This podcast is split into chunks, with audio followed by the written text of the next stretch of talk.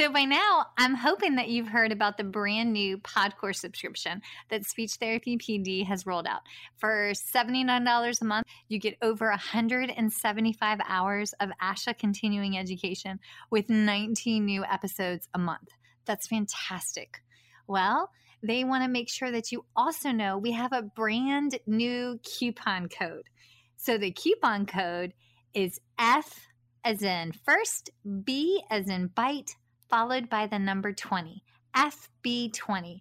And that brand new coupon code will give you $20 off the PodCore subscription. So you get 175 hours of continuing ed, plus an average of 19 new hours a month, all for $59 a year. And we cover everything from early intervention to schools to adults to ethics. So be sure to type in F as in first, B as in bite, and then the number's 20. Enjoy your coupon, or as my kin folks say, enjoy that coupon.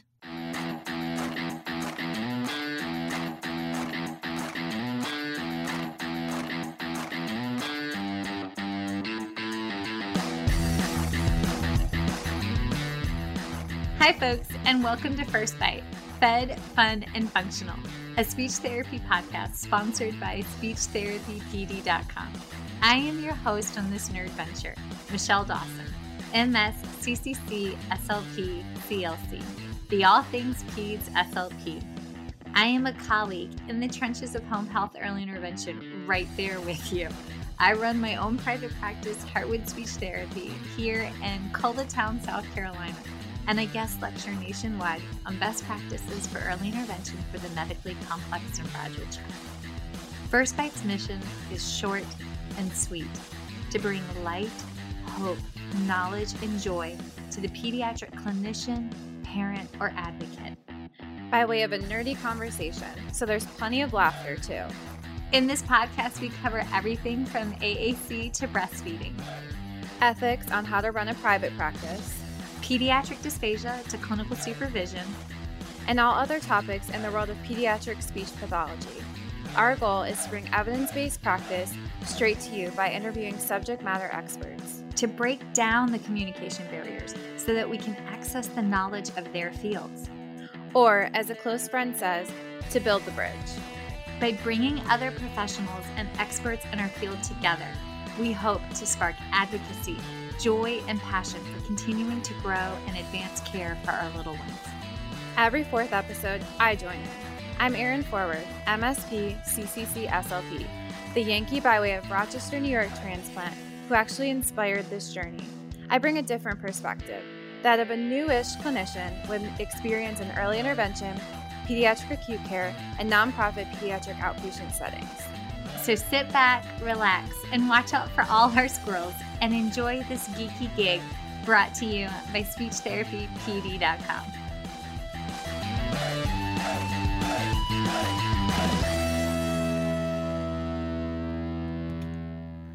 Welcome back, y'all. This episode is brought to you, well, actually by you. Y'all made episode number 95, Carrie Ebert, MS, CCC, SLP, on delivering extraordinary early intervention, the number one episode of last year. And you asked for more.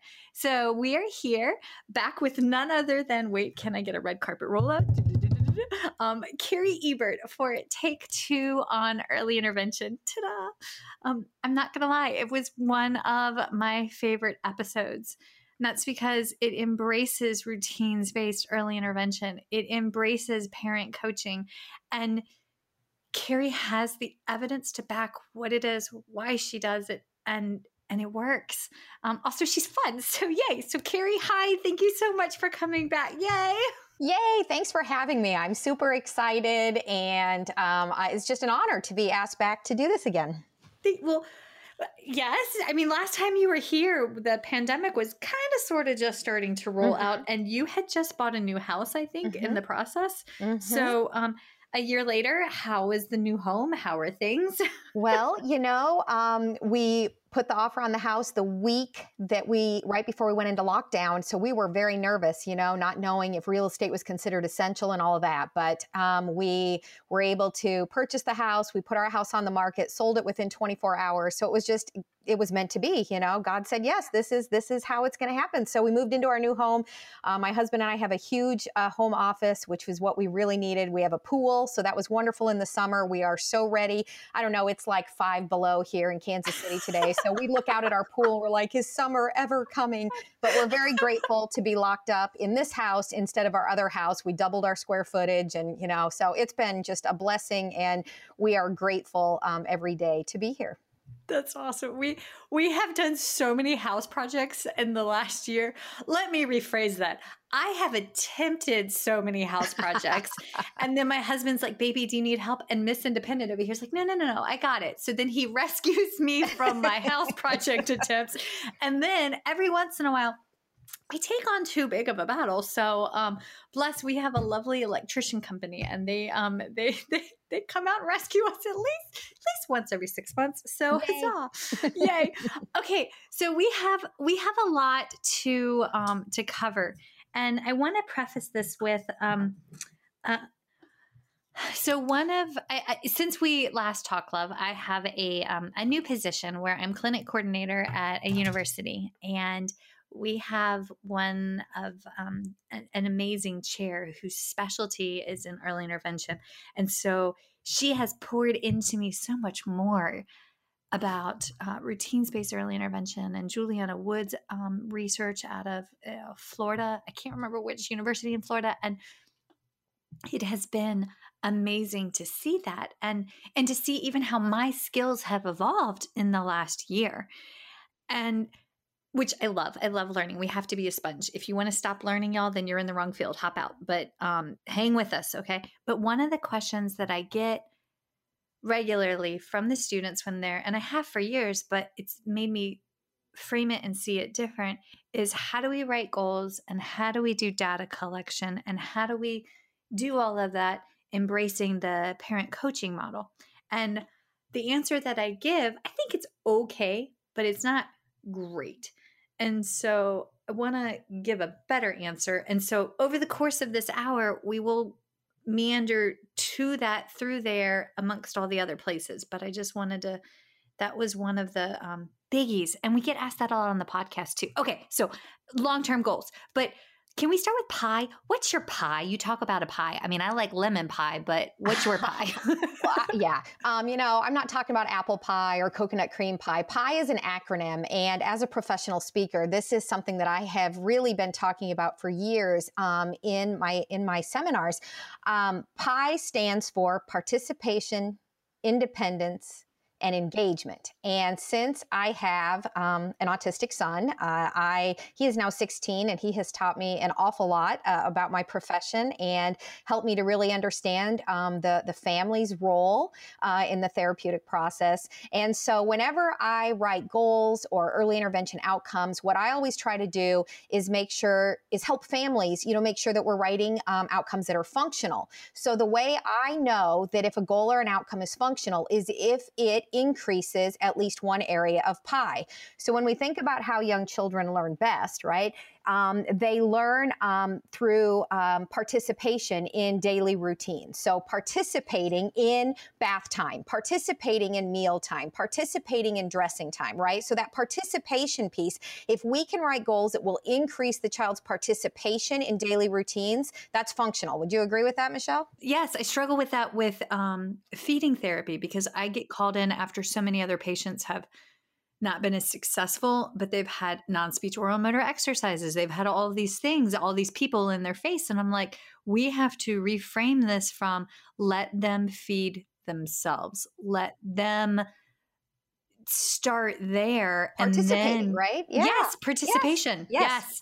So participation is P, I is independence. And any goal that we, you know, something my husband and I have said for years is, you know, we're not raising a child, we're raising an adult, right? We always want our son to become more independent in everything that he does. And even at age 16, you know, our son continues to gain independence with self-help skills, you know, with learning how to, you know, do his own laundry, make his own lunch, things like that. that. So do 2-year-olds become more independent than they were 1? Do 3-year-olds become more independent than they were when they were 2? Do 4-year-olds? Do 5-year-olds? Do 16-year-olds? Independence isn't something that we, you know, that's always functional. How's that? You know, if we're increasing participation, if we're increasing independence, that's functional. And then E is engagement. And from the SLP's perspective, you guys, I mean, you know, we're communication specialists, right? But I always say that, you know, words without, or language without social interaction is just words. You know, it's the social communication piece, right? There are so many kids, especially so many kiddos on the autism spectrum, who can label till the cows come home, right? They can label flashcards. They can you know, memorize the alphabet and numbers and days of the week. Everybody's like, oh, he has so many words in his vocabulary. But I'm like, yeah, but does he use them to engage with other people? Because if you don't have the engagement, the social engagement, then really how functional are your words? So I am a big believer in increasing engagement. Even in pre-verbal or minimally verbal kids, we focus on foundation skills such as joint attention, you know, nonverbal imitation, just that engagement. So here's my big thing is, as we intentionally focus on increasing PI, as we increase the child's participation, independence, and engagement through our, you know, intervention, here's what's amazing, Michelle. As PI increases, the child's degree of disability decreases. And that is honestly the purpose of all intervention that we provide. I don't care if you're physical therapy, occupational therapy, speech therapy, if you're an early intervention specialist, if you're doing feeding therapy, right? It doesn't matter what you're doing. Our goal should always be to increase PI in order to decrease the degree of disability. That is the most simply stated, look, you even got dog excited. Dog is even excited about this. That is the most simply stated explanation of what it is that we do in any habilitative, rehabilitative setting. Mm-hmm. Mm-hmm. It's my favorite. So I just always think about PI. So for years, when I sit on the parent side of the table, you know, instead of the clinician side of the table for my son, I always look at goals and I'm always like, okay, I mean, I get it, but I don't understand how it's going to increase, you know, it's not functional. So I am just a huge believer that when we're working with our babies, right, we're working in early intervention, we're working with very young children with developing brains and bodies, which means they have developing nervous systems, which means synaptic connections are being created at a rapid rate, which means that's when the child has the ability to learn new skills, right? This is why you and I are so passionate about working with these very young children and supporting their families, because most of brain development occurs before we put 3 candles on the birthday cake. So what we do in early intervention matters more than any intervention any child's probably going to get any time in their life, because this is when the synaptic connections are being formed at such a rapid rate. And so I am just so passionate, as if you can't tell, right, by my rate of speech. And, you know, I get so excited, I talk so fast, but I'm so passionate and so devoted to supporting providers in early intervention, because what we were trained to do in grad school, Michelle, was to do direct therapy, right? Yes, and direct therapy is not great therapy, because when we get them, we're with the families for maybe 30 minutes, maybe 1 hour a week. Mm-hmm. And if we're taking the child away from the family and working with the child and completely disassociating the parent, the caregiver engagement, we have set them for failure completely. There can't be any carryover, right? Yes, yeah. Yes. Also, yes. I see the long-term trajectory because of having a special needs brother-in-law. Like, I know the amount that we pour in now, mm-hmm. what those potential outcomes can look like when they're 44. Sure. And yes. And we're still, and he's still learning. Bless him. Yep. He cannot match his outfits. I mean, he loves dressing in pastel pink and purple, but like plaid and polka dots, you do you, Uncle Maddie, right? Uh-huh, uh-huh. But he says he looks like an Easter egg half the time and it makes his heart happy. So like, whatever. Aww. But we're still learning on teaching him independency, mm-hmm. Mm-hmm. and buying a bidet for our house, because that has to happen in the next 2 years, right. But he can be independent that way. So remember that when you get them as tiny humans, you're working with a tiny human that will grow and go farther than what you could possibly imagine Absolutely. Yes. Absolutely. Mm-hmm. You know, Michelle, I'd love to give you one little tip on what to listen for, because when we're writing outcomes on the IFSP or, you know, writing your plan of care when you're working with very young children, if you work under Part C of IDEA in like a state or early intervention program, birth to three program. So I live and work in the state of Missouri, and our birth to three program is called First Steps. And so we are mandated to, all of our outcomes have to be family driven, right? So a lot of times people will say to me, well, what do we do when the parent is like, well, I just want him to talk in sentences and the kid doesn't even make sounds yet. You know, like that's a really common thing. Or he's like, oh, I want him to eat steak and potatoes. And you're like, he has like no ability, no rotary chew. You know what I mean? So sometimes parents have these, let's just call them lofty expectations that you and I, as professionals, as clinicians, we analyze the situation. And in our head, what we're saying is, this is not feasible. You know, this is not appropriate. So one of the things when I do, you know, my interview, when I'm first meeting the family, my early intervention case history form, which is available on my website, it's actually like 10 pages long. It's extremely thorough, but it's routines based. So I no longer just ask about like development in a general way. I go through every routine. And so I ask about mealtime, and I ask about, you know, wake up time. I mean, like, for example, how do you know when your child's awake in the morning? Like that's a really, because that's communication. And I have parents say things like, oh, well, I just have to check on him. So he doesn't call for you when he's awake. Does he cry? So just getting parents to think about early communication. We don't think to ask the questions, but if you have a case history form that is actually routines based, oh my gosh, then you can actually, you know, get information to questions that will help you identify what the family's concerns are. So when the family says, no, I don't have any idea when he's awake, I just have to check on him or rely on the baby monitor, I ask, well, do you ever wish that he could call for you, that he could call mama, you know, and let you know when he's awake? And the mom was like, man, I just wish he could do that. If he could just let me know when he's awake, that would be really amazing, you know? So one of the things that as I'm going through my case history, what I listen for is when parents say these three words, I just wish. So like I've had parents, and whenever they say, I just wish, you need to document right then and there when the parent says, man, I just wish he would look at me when I call his name, or I just wish, you know, he would eat more than goldfish crackers, or I just wish he would be able to, you know, eat with the family during mealtime, or I just wish he wasn't so reliant on his pacifier during the day. Or, you know, whenever a parent says, I just wish, they're telling you what the outcomes are. Because let me tell you about my son. When my son was 2 and I was in denial about the autism, and my son had about 21 spoken words at 18 months, I know, because I'm a speech therapist and I kept track of all of his words. And then he woke up one day and he was gone. All of his words was gone, his language was gone, his joint attention was gone, everything was gone. And when someone asked me, what do you want to see your son doing in 6 months? Guess what I said? I said, I just want him to talk. Because when you ask that question, what do you want to see your child doing? In early intervention, what almost every parent says is, I call it the big two. They either say, I want him to walk, or I want him to talk. And or the other thing you hear is this general, oh, I just want him to be caught up. I want him to be ready for school, right? Those are common things that we hear, but you guys, those aren't routines-based outcomes. You can't ask parents what they want and let them give you this global, vague response. We need to be doing a routines-based a questionnaire, a routines-based assessment, and listening for the three magic words, I just wish. Okay, I have 400 questions. So can we chase a couple squirrels and then come back? I love chasing squirrels, absolutely. Okay, perfect, yes, okay. Okay, so one big issue that I have found is that in the world of early intervention, we all speak the same language, but we don't, okay? Mm-hmm. So in different states, the early intervention systems are set up differently. I'm from Virginia. We had the overall arching early intervention system, and then they had, because where I lived was so rural, it was RISP, Rural Infant Service Program. Mm. And they had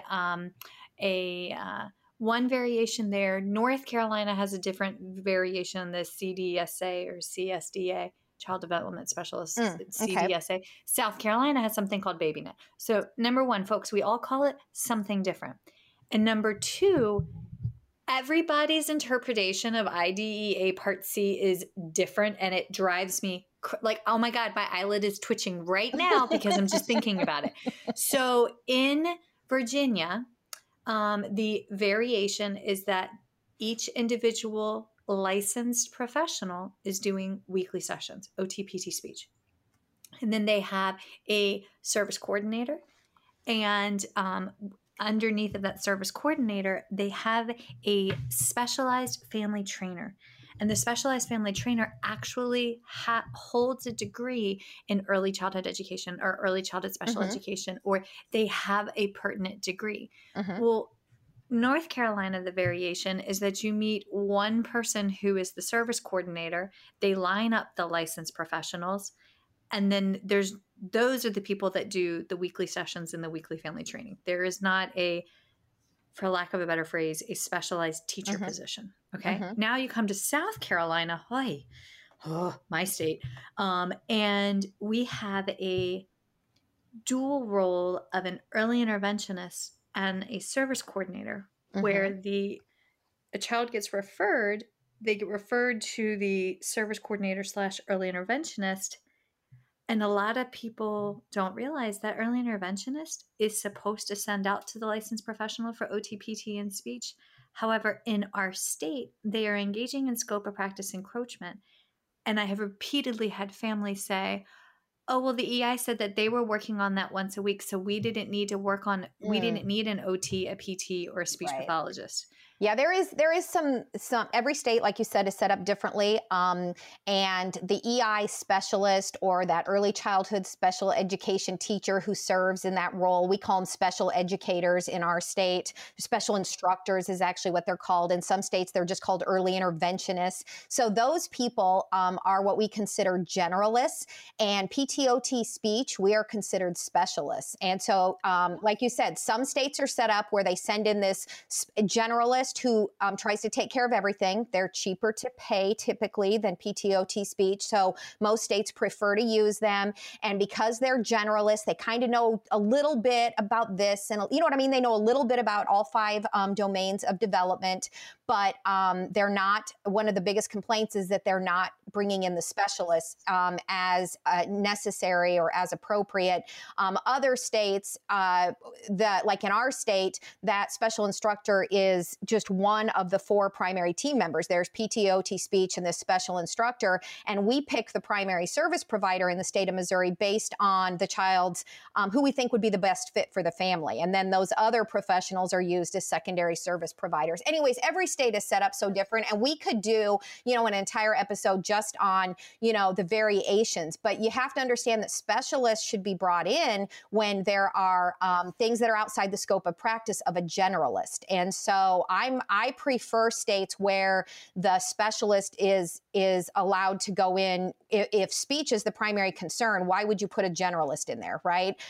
So I'm a big believer in bringing in the specialist. If a child has cerebral palsy, for example, I would think we'd want, you know, early on either to get PT or OT in there so that motor aspect, you know, can be addressed. And so anyways, we could certainly talk a lot about the differences, but I think I'm really glad you brought up that every state is different, and that states should be moving to more of a coaching model. But just because we're coaching doesn't mean you shouldn't be using your specialists, okay? Because you and I are highly skilled specialists, and we go to school for a long time and take a lot of continuing education. I mean, when I think about, you know, my specialty area is apraxia, childhood apraxia of speech. There are a lot of SLPs who don't have, you know, the necessary training to address that. So why would a generalist have that training? Does that make sense? We need to make sure that we are using our specialists so that children and families are getting the appropriate and necessary services.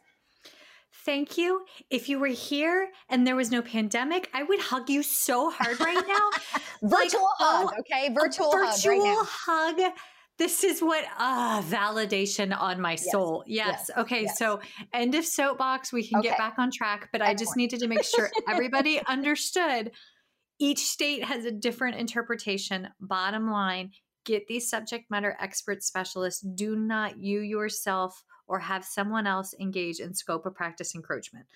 Ta-da. Okay. All right. Yes. Because that correlated to the parent driven, because when I think about, okay, well, the OT or the PT may be working on like pull to stand, and I'm working on requesting an object. So I'm placing an object in a place where I know that they have to pull to stand to reach to it, but I can't. Thank you. Oh, yes. Can I just freak out and get on my soapbox for a minute? Is sometimes what specialists will say is, well, it's unethical. I can't, have another provider, because I had a PT say to me once, well, Carrie, I'm not comfortable doing swallowing therapy. And I was like, well, good Lord, I'm not comfortable with you doing swallowing therapy either. But you guys, let's talk about a key word here. And the key word is strategies. If there is a skilled strategy that I can coach a parent on, I can sure as heck coach a PT or an OT on a strategy. So for example, if the strategy is that this baby is at risk for aspiration and he should never have a bottle lying flat on the ground, does that make sense? He should be at least at a minimum of a 45-degree angle. Let's say that's the strategy.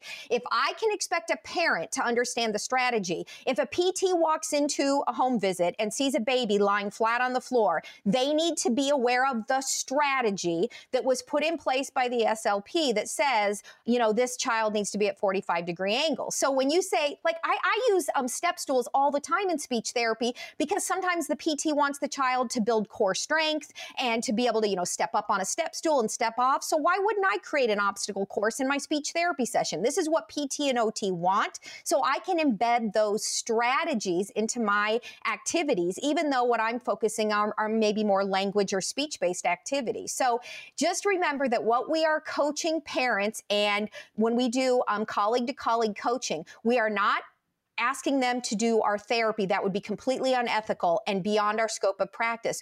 But we are asking other professionals and parents and caregivers and teachers to embed specific skilled strategies that we have identified as being effective in supporting an area of development for the child. Yes. Okay. Thank you. Yes. Excellent. We have our soapboxes, don't we?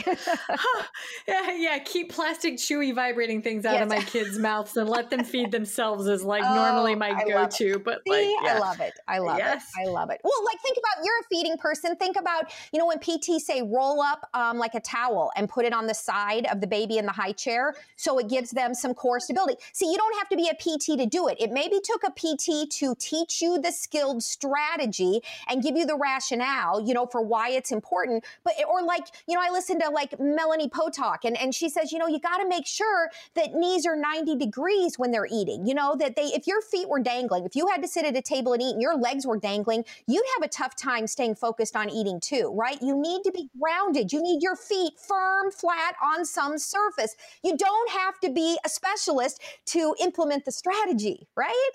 Okay, but I kind of give you my analogy for that one. Yes, I love it. The petite women in the room, when you go to a tall tabletop and you throw a pint or two down, or maybe three if it's been the end of the semester, and then you go to get down from the tall table, it's not your most graceful because you don't know where your body is in space. Thank you. Oh my goodness. Yeah. Eating is one of the few things in the world that we do as human beings that requires all 8 sensory systems to be working together. And so if there is any dysregulation in any of the 8 sensory systems, I promise you eating is going to be a challenge. So that proprioceptive sense, that body awareness sense, is absolutely essential for eating. It is essential for talking. It is critical. And I just don't think that we focus. See, here I am going off on sensory. We don't focus enough on proprioceptive input because we live in a media manic world where children are spending their entire early childhood sitting in front of a screen sedentary. So you don't even want to get me started on the screen time issue and sensory development. No, but we're definitely coming back for another one. I think what we'll do is have the third one just call it soapboxes. And then you and I can just expound on all the things. You have to do a double episode because I have so many soapboxes. Anyone who follows me on social media knows I get on my soapboxes on social media quite a bit. But this is awesome. Oh my God. You were the energy that I needed. Folks, right before Carrie and I started today, I got a phone call from my mechanic and they said, Bessie, Bessie. Bessie was bought with 16 miles on her, and we've done a lot of home health over the years. And so Bessie's now cruising in at 205,000. And they're like, no, darling, she's going to need about $1,500 worth of work. And I was like, oof. Oh, so ouch. Like, oof is a big oof. Yeah. So this is why Bessie has 205,000 miles on her, because we have soapboxes and joys in our heart. Right. So and yes. We're passionate, okay. Michelle. We are passionate, yes. Right? Yes.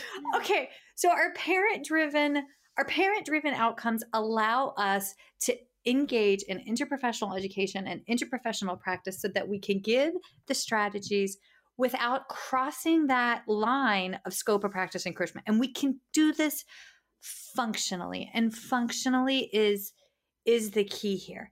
And with respect to PO intake, with respect to language acquisition, there are instances where we do have to do a touch of direct to model. Sure. Oh, yes. And we're not saying that you can't do. So, for example, with like apraxia too.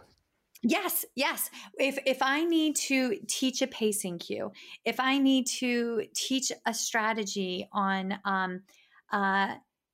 how to do a liquid wash for bolus holding and a lateral bucci, right? Like I can teach that in the moment and then model it for the parent and then help teach the parent how to do that activity. So we're not saying that people could get so hung up on, well, it's all coaching. There is a time and a place for direct. However, the direct needs to be morphed into a coach. Can I tell you what I call it? Okay, yes. I call it a hybrid model, okay? People think that if you're using coaching, then there's no hands-on with the child. And here is what everybody needs to understand. If you're doing the dishes, stop right now and listen, okay? Early intervention services are as hands-on as they need to be. Anybody who tells you that you should not put your hands on the child, and by that, I don't mean literal hands. They sometimes are if you're a PT especially, but I mean working directly with the child is absolutely still an essential part of what we do. Because here's the deal, guys. As a skilled professional, I cannot coach parents on strategies unless I figure out which strategies actually work. And every child responds differently to different strategies. Sometimes strategies work, sometimes they don't. Sometimes I have to add certain levels of cueing. Sometimes I have to modify the activity. So that is my skilled service, is that hands-on that I do with the child. But then once I figure out the strategy, then I step aside and now the parent steps in, and then what I'm going to do is coach the parent during the interaction with the child. And I'm actually now providing feedback to the parent or the caregiver or the teacher, whoever this adult is, because here's the deal, you guys, very young children don't wake up in the morning and make decisions that benefit their development. So if you only do, am I right? If you only do direct therapy with a 2-year-old, then your assumption is, and you do no coaching with the adult, then your assumption is when this 2-year-old wakes up tomorrow, he's going to remember what you taught him yesterday in therapy, and he's going to wake up and he's going to embed strategies into his daily routines. And we know that's ridiculous. Who does wake up in the morning and make decisions that will benefit their child's development? That is the parent. So the direct, so here's my, you want to hear one of my favorite spiels, is that the therapy session, the early intervention session is for teaching new skills, but life is for practicing them. Okay, so what we do in this session is we determine what the strategies are, we analyze, we implement, we adjust, we accommodate, we determine the cueing hierarchy, and then we coach the parent or the caregiver. And so the adult is the one who learns during the session, not the child, okay? This is the time for us to assess, and then we coach the caregiver. So learning for the adult happens during the early intervention session. Practice can happen during the early intervention session, but the real learning for the child happens between early intervention sessions during this thing called life. And that is, in a nutshell, what routines-based intervention is all about. I'm typing this out as quickly as my thumbs will allow. Early intervention session is for a caregiver to learn the strategy, and the learning for the child occurs between sessions, during real life. See, what we were trained to do using the medical model of therapy is that we had to make progress. We had to document progress. We had to collect data. We had to make progress in our sessions. But we know that in order to master a new skill, okay, the only way you master a new skill is through repetition and practice. So what we used to say using the medical model was, oh, then he needs more therapy, right? Oh, can you come twice a week, Miss Carrie? Oh, gee, he's not making much progress. Can you come 3 times a week, Miss Carrie? So here's what I say. I say, no, no, no, no, no. When a child isn't making progress, he doesn't need more therapy. That's what I provide as the therapist. What the child needs is more intervention. Who provides the intervention? That's everybody but the therapist. The therapist is there to do the coaching and the assessment and all of that, but it's the caregivers, the teachers, the daycare providers, the nannies, the grandparents who provide the intervention. So that, oh, I just,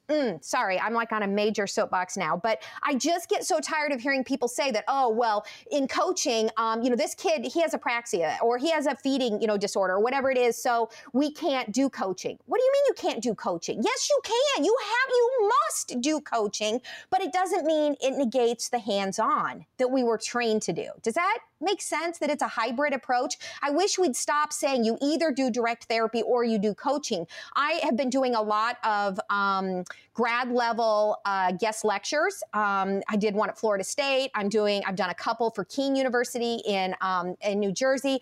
And what I keep telling them is in early intervention, you need to embrace a hybrid model instead of viewing it as either or. Is that helpful at all? Yes, and you have no idea how much you just poured into my soul. I have had writer's block on one line to open the final section of my book with before I submit it for print. And I'm going to quote you, lady, because you, because you just literally answered the prayer that I've had since 2:30 this morning. Oh, when I woke up. And yes. No, this is perfect, because that's what I hear. Okay. If you need me, you don't want me.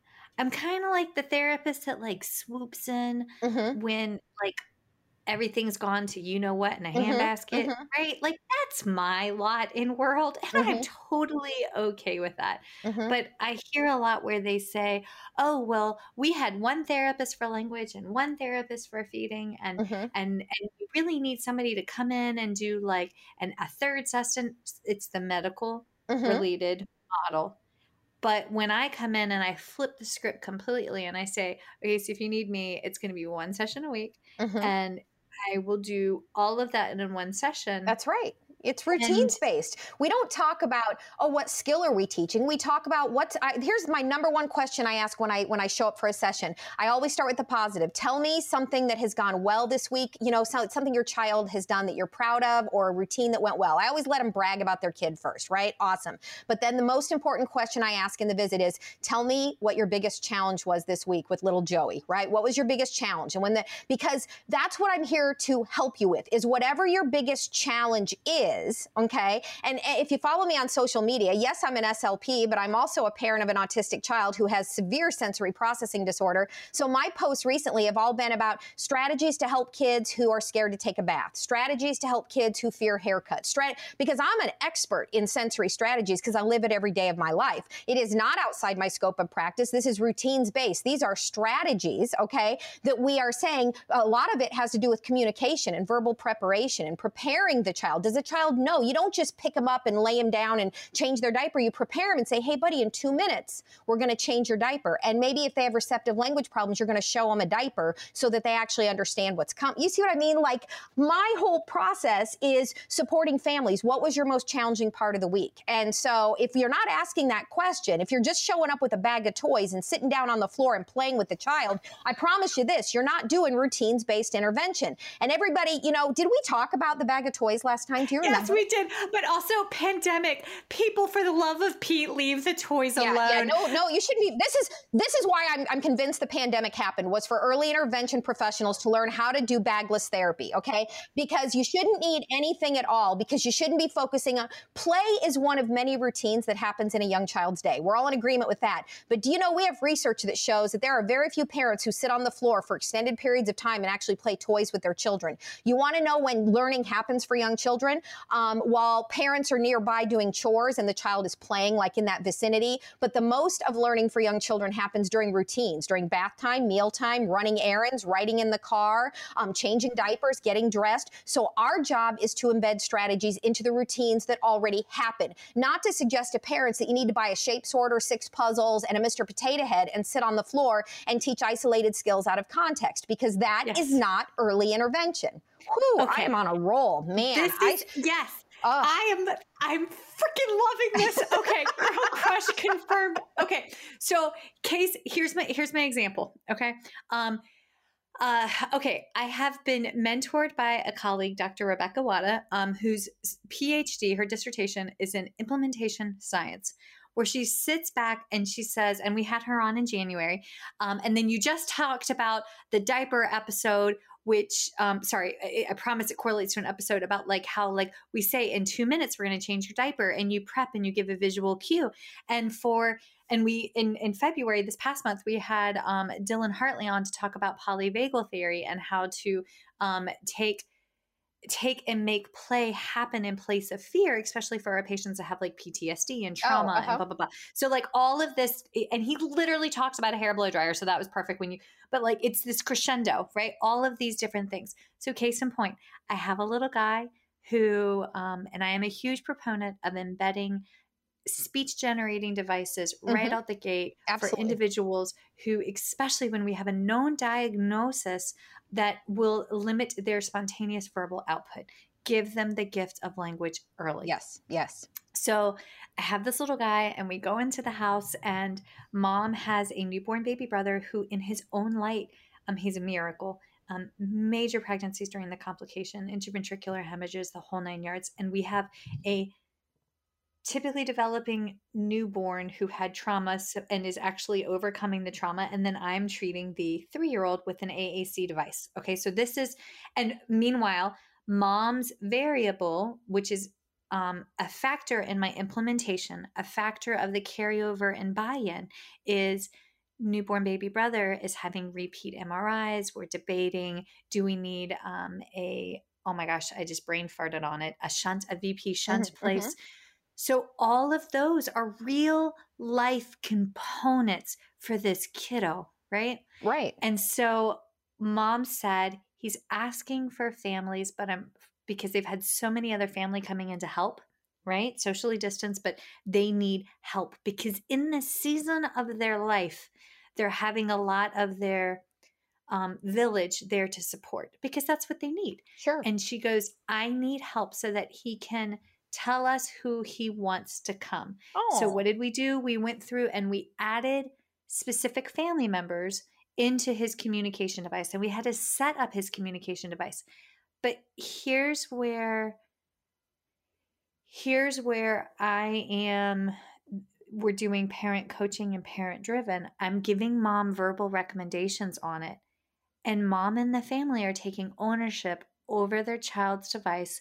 They are plugging it in. They are seeking out the family members' photos because this little guy does best with photos, like embedded on his AAC device. And when I'm there, we're working through the strategies of, okay, do you know how to access where that family member is? Do we know how to convey that I love you? Where is? And then it has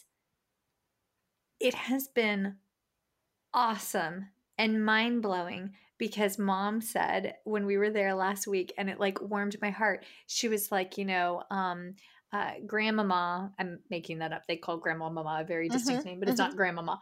They were like, grandmama took him to school, and when grandmama came to pick him up, he went right over to his device, purposefully isolated his index finger, which for this kid is like a godsend, thank you OT, and said, I love you, grandmama, and where is, and then starts looking for her husband. Oh, and I'm like, goodness. Yes, this is why. But like it's this took so much. That's a parent driven outcome. Mom needs help. Right. We have to review. That's the struggle. You identify the struggle, right? Yes. Those are factors into the effectiveness of our parent coaching. I love it. And our direct therapy are environmental situations of newborn and extra family and da-da-da. Sure. But those are, we are working on parent-driven. I want him to be able to tell us who he wants because I need help right now. I love it. Can I tell you, Michelle, real quick, what my go-to, like, because I have all these one-liners as a professional speaker, you know, it's just something that I get all these one-liners. So here's what I love to say about AAC, augmentative and alternative communication, is it should never be considered a last resort. And that's one of the concerns that I have, is that people are like, oh, well, he's been in speech therapy for a year and he's not making any progress, so I think I'm gonna go to AAC. And I'm like, well, people, this is why I drink so heavily, because I don't understand why, you know, in what universe would you make AAC a last resort? It's the first goal. When in my apraxia course that I do, our first goal is establish AAC. I'm not talking to you about motor learning theory until you've established AAC. Every human being has a basic right to be able to communicate, right? To express themselves. So people, AAC is not a last resort. Are we all clear? It's first. It's the number one goal. Right out the gate in early intervention. I mean, I've got 9 and 12-month-olds or individuals that are cognitively functioning between 9 and 12 months old. And if they can choose what it is that they want to eat, you have the basis. Yes. We have research. It was in an ASHA leader, 2017. Davidson was the last name. I use this research. I don't have it in front of me, but she said they've found that the earlier you implement AAC, the better the outcomes are. And they say 12 months is considered when you should begin it. 12 months of age. So to say, oh, well, this kid's only 18 months old, I can't do AAC. You're wrong. You are wrong. Okay. So, and I don't mean to sound like all like, you know, up in your business right now, but I just get too many kids referred to me because since I'm a professional speaker, I can't take a lot of kids for therapy. Does that make sense? Because I only have a handful of direct clients because families that I work with, because I'm usually traveling all over the country. COVID has, of course, changed it. Now I'm just doing webinars. But so the kids that I get are the kids who've been in speech therapy for a year, sometimes 2 years, and made no functional gains with becoming verbal because I'm in a practice specialist. And so I'm always floored that I get these kids who have been in speech for over a year in the early intervention program. An SLP is coming once a week to see this kid and he doesn't talk and he has no AAC established. And I'm like, I don't understand what you've done for a year. Like it just blows my mind. So AAC is the first goal you write in early intervention, right? I mean, it has to be. If the child doesn't talk, doesn't gesture, doesn't have a way to communicate, then AAC is really, really important. Okay, that gets us to the goal and the data collection because this is where I come in with my soapbox. Okay. So one of my favorite goals for AAC, and I got it from an ASHA SIG 12. Oh, okay. From I don't know how many years ago because let my gray show, but it said, given visual verbal cue of desired object in line of sight or, you know, talked about, right? Okay. Patient will indicate basic wants needs 8 out of 10 trials for 3 consecutive sessions. And you can go further and quantify. Are they going to indicate basic wants and needs on a speech generating device with from a field of 8? Are they going to do this with verbal output? Blah, blah, blah, blah, blah. But here's where it gets hairy. I have to write a plan of care and an eval such that insurance will approve it. For it to go through insurance, it has to be medically necessary. Oh, I see. For the IFSP, am I writing a super technical Medicaid approvable goal? No. We marry the two.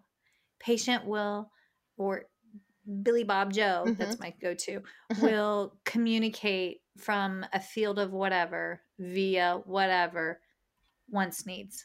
Let me tell you, I just opened my presentation here because I just want to show you mine. My outcomes are usually, so here's my AAC. So my very first goal for my apraxia course, and I just usually give examples, you know what I mean? Like you sometimes, let me see where it is here. Okay, AAC. So here's my, Carlos will use 5 signs, pictures, and or words to communicate what he wants to play during center time at daycare 3 days per week for 4 consecutive weeks. Or Maggie will communicate her desired snack using signs, pictures, and or words on 5 different days per week for 4 consecutive weeks. So the reason I write them like that is because I don't know if he's going to use signs, gestures, pictures, words. Does that make sense? So I don't write a separate AAC goal, because my goal is what I would call multimodality type communication, right? Because a lot of my littles, they know 3 signs, they say 5-word approximations, they, you know, use the picture for Pop-Tart to request Pop-Tarts because nobody knows the sign for Pop-Tart.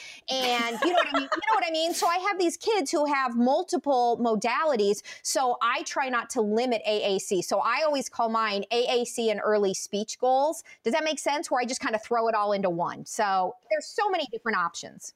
Yeah. And normally when I'm doing it with like a specific AAC, it's because we've got the device and we're doing the official device trials. Absolutely. So yes, which the way I write it, that to me will include the device. Now in Missouri, where I live and work, we don't have to write goals that meet Medicaid requirements. Like we write our IFSP outcomes and our Medicaid system accepts them. Do you know what I mean? If the kid is on an IFSP, we still can get paid for Medicaid and not have to fill out. So we are a unique state, I think, in that our therapists don't have to turn around. Our EI providers don't have to turn around and write different goals that are medically necessary. Does that make sense? Because we should, our Medicaid system and our third-party payers should accept the IFSP. Because if anybody understood how young children with developing brains and bodies, how infants and toddlers learned, they would accept IFSP family-driven, family-centered outcomes. But they won't, because it's a medical, you know what I mean? The medical model is paying for an early intervention model type service. And that's why we need to revamp the whole system. If I were in charge of the world, okay, the payer source would, I mean, the payer, the way you pay EI would need to be based on function, not medical necessity. So I struggle, but AAC is not optional, and there are ways to write it without even having to speak about a specific device necessarily, because pictures, you know what I mean, are on the device. So when I say Carlos will use 5 signs, pictures, and or words to communicate what he wants to play during center time or what he wants to eat during snack time, the whole point is every outcome, if you're truly doing routines-based intervention, every outcome should be based on it should be specific and fit into a specific routine. Bath time, bedtime, meal time, dressing time, play time, because otherwise it's not actually routines based. And that's where our states have a lot of work to do, is getting and actually writing routines based outcomes. Do you know how much time and energy it would save me if we didn't have to turn around and do it twice? I don't know how you do it. And I would get out of EI if that was me, because I don't believe in paperwork. I'm going to tell you right now, like, I'm a skilled professional and what I do makes a difference, and paperwork irritates me so much. That's why I refuse to work in the schools, because it's ridiculous. You know what I mean? What SLPs in the schools are expected to do. I am not going to sit there and do paperwork all day when there are children who need my services, who benefit from my services. So I am frustrated that, you know, over the years, we've had to justify what we do, that we're that disrespected that we can't just provide the service. You know what I mean? I get it. I do. I mean, I don't mean to like start something here, but I'm just saying there's a reason I'm in private practice, you know, because I'm going to do things my way. Yes. But your way, you have the evidence to support why you're doing. And that's why, to get back to our earlier conversation, every state does it different. And I've seen individuals struggle when they go from one state to state. Now, one thing I do want to point out is that both of our goals have it, they will do it X times for X consecutive It's sessions. Measurable. What do they have to be? They have to be observable, measurable, and functional. As long as your outcome is observable, measurable, and functional, you can write it any way you want, right? It just needs to be, the parent needs to understand it, because can I rock your world totally? I know we're getting close to time here.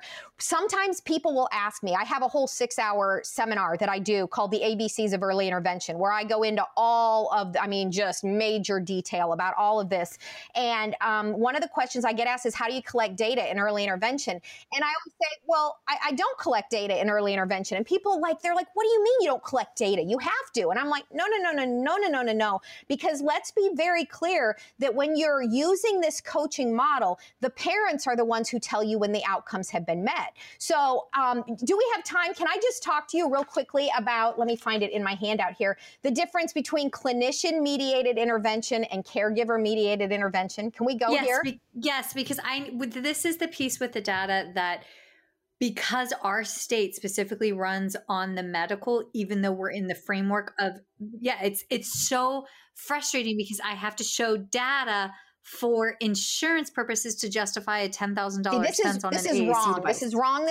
This is wrong. And we are going to, I don't know, I always say, I've been a professional speaker since 2009. And I always say this, one of these days, somebody in the audience is going to be political. And I'm going to get my foot in the door and I'm going to explain to the world what early intervention is, because you've got this third party payer business that's based on the medical model. Early intervention is not supposed to be based on the medical model. So anyway, since we're on time, let me just buzz through this with you, okay? In clinician-mediated intervention, which is what we were trained to do, okay? Clinician-mediated, meaning I'm in charge, right? So here's what happens. The clinician gathers information on the caregiver's priorities. You know, sure, we still care. What are you concerned about, mom, dad, right? We actually educate caregivers. We're skilled professionals, so of course we can educate. We try to infuse the caregiver's priorities, you know, into our treatment sessions as applicable. We are the ones who actually implement the treatment plan during the session, and we are the ones who track progress, okay? This is clinician-mediated. What does the caregiver do? We hope that they observe the session, but sometimes they don't. Sometimes they shower, or they're on their phone playing Candy Crush Saga, or, you know, I don't know. They're not, you know, they might be there in body, but they may or may not be participating. And then the other job of the caregiver is to complete homework left by the clinician. You know, so what happens is we leave these homework assignments, these extra things we want parents to do. Well, what states are supposed to be doing in the birth to three world is shifting to a caregiver-mediated approach. So what that means is the clinician still gathers information. The clinician observes those naturally occurring interactions between the parent or the caregiver and the child. And then what we do is we use reflective questioning and we provide feedback on those parenting interactions, okay? So then there's this new thing that is the caregiver and the clinician together. Okay, this isn't a part of clinician-mediated intervention, but under caregiver-mediated intervention, during the session, the caregiver or the adult, the parent, and the clinician engage in collaborative planning and problem solving. And I end every session with this statement. Based on what we've talked about or practiced today, what do you want to focus on until I come back next week? Yes. And that's how we begin collaborative planning and collaboration and problem solving, okay? So what is the caregiver? What is their responsibility then when I'm not there? To embed the intervention strategies in their daily routines between sessions, and their job is to track progress, okay? So this is what floors everybody. When people ask me, how do I keep data?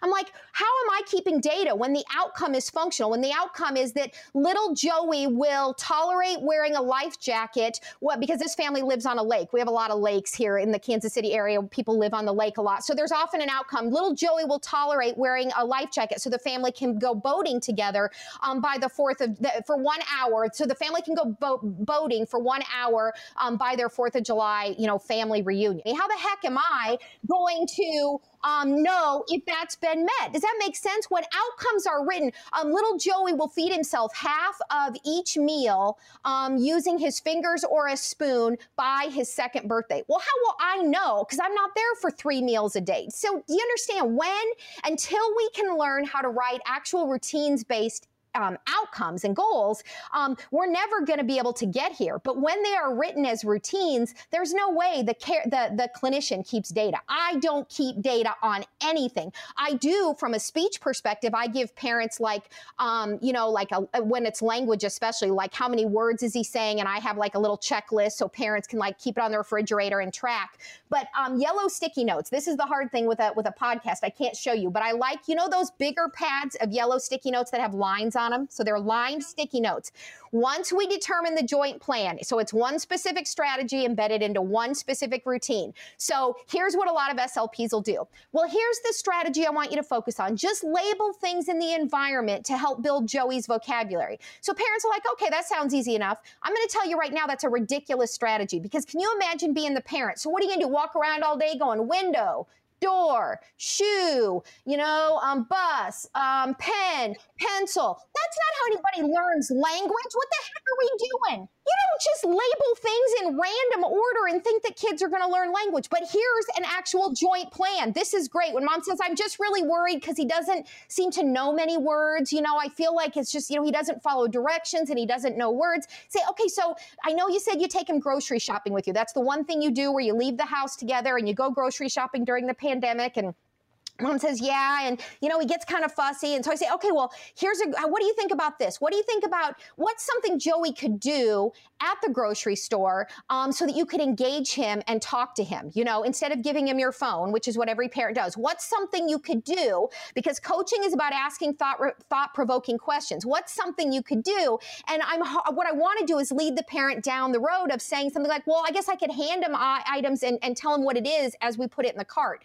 Ding, ding, ding. There's our joint plan. Parent will, you know, label items at the grocery store as they're put in the cart to help build Joey's receptive vocabulary. Does that make sense? So it's one specific strategy that is embedded into one specific routine. Here's another one. Hand Joey a washcloth during bath time and instruct him which body part to wash. Wash your tummy. Wash your toes, wash your ears. Isn't that a better way to teach body parts than to give parents homework that they need to sit down with Mr. Potato Head and teach body parts out of context? That's not how we teach, right? It's better to embed it into routines that already naturally occur. So I don't collect data in early intervention. And that's what literally blows people's minds. Now, I understand what you're saying. If you're billing a third-party payer, you're going to have two ways to collect data. One, the parent's going to tell you the functional stuff that's happening, and then you're going to do this ridiculous data collection that's pretty much not functional, but it's going to make... Can you make it functional? I have made it functional. It's how you write the goal. Excellent. Let's hear it. Okay. So with my PO intake goal, because I'm feeding first and then AAC secondary, right? So for some of my patients, it's patient's family will follow up with new instrumental swallow evaluation, because we could be doing tapered weaning protocols. So that's measurable. We have the data from the instrumental swallow eval, X, Y, and Z. It could be, say we're doing modified SOS with some food chaining, with some get permission approach, and we're working on expanding the foods that we take, right? So when we're doing that, I have the families create a feeding log. And we do need that. We need that for input, output. We need that for metabolic, caloric. I mean, there's medical necessity for why we're doing that, especially when we've got like seizure meds and all of those on boards. So patient will successfully consume 3 new foods for 3 trials for 3 weeks, right? And that's measurable. Those are functional goals and they're measurable. Like especially if I'm adding in a couple of vegetables, or if I'm adding in, I'm doing tapered weaning protocols. Patient will consume IDSI level 2 liquids without overt signs, symptoms of aspiration. And see, in my state, the reason we can't do stuff like that on the IFSP is because that's not family-friendly language. So that's, so that's where I have to write the medical one. And then we make it simpler for the IFSP, which is where I have to do rework. And I hate rework. Okay.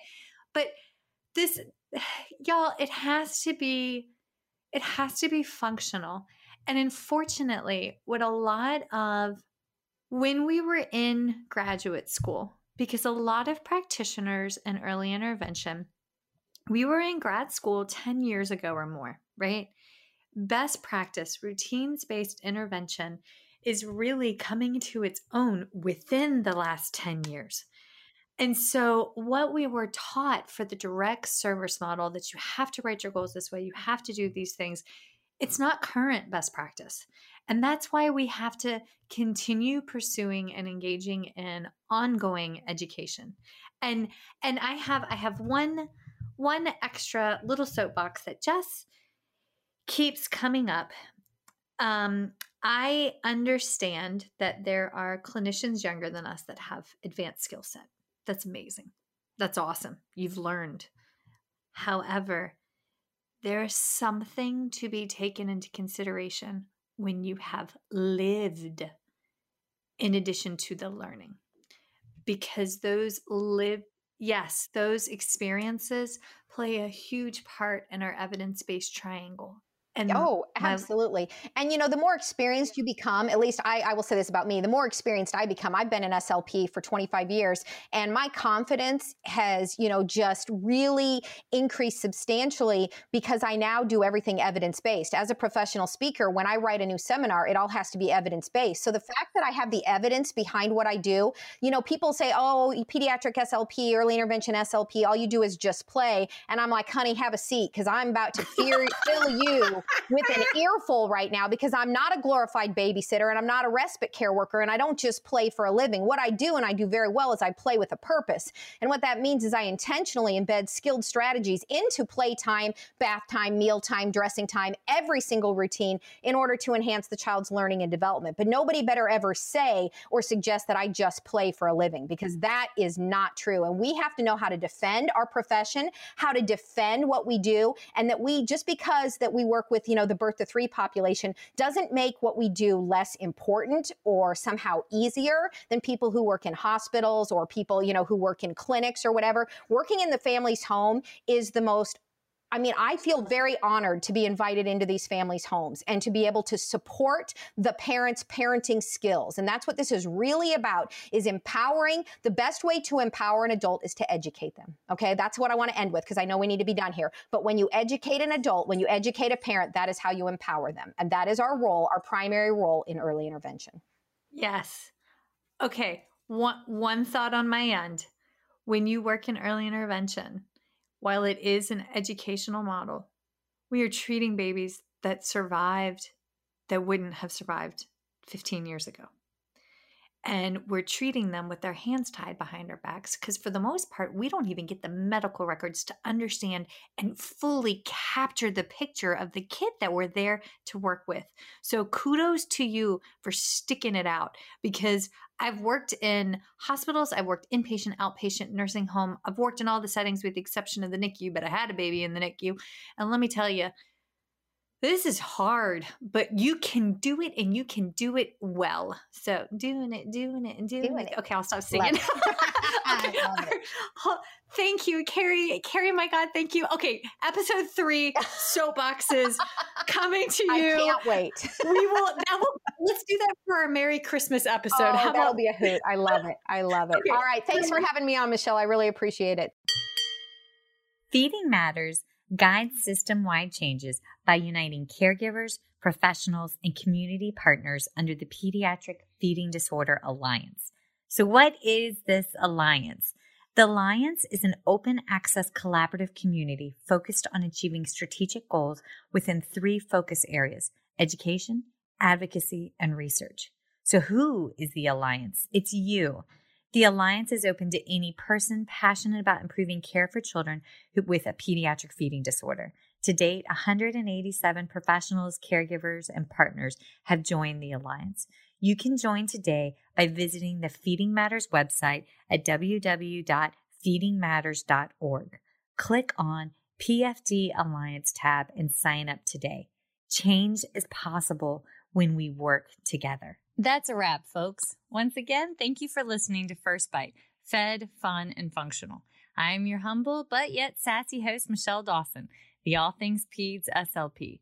This podcast is part of a course offered for continuing education through SpeechTherapyPD.com.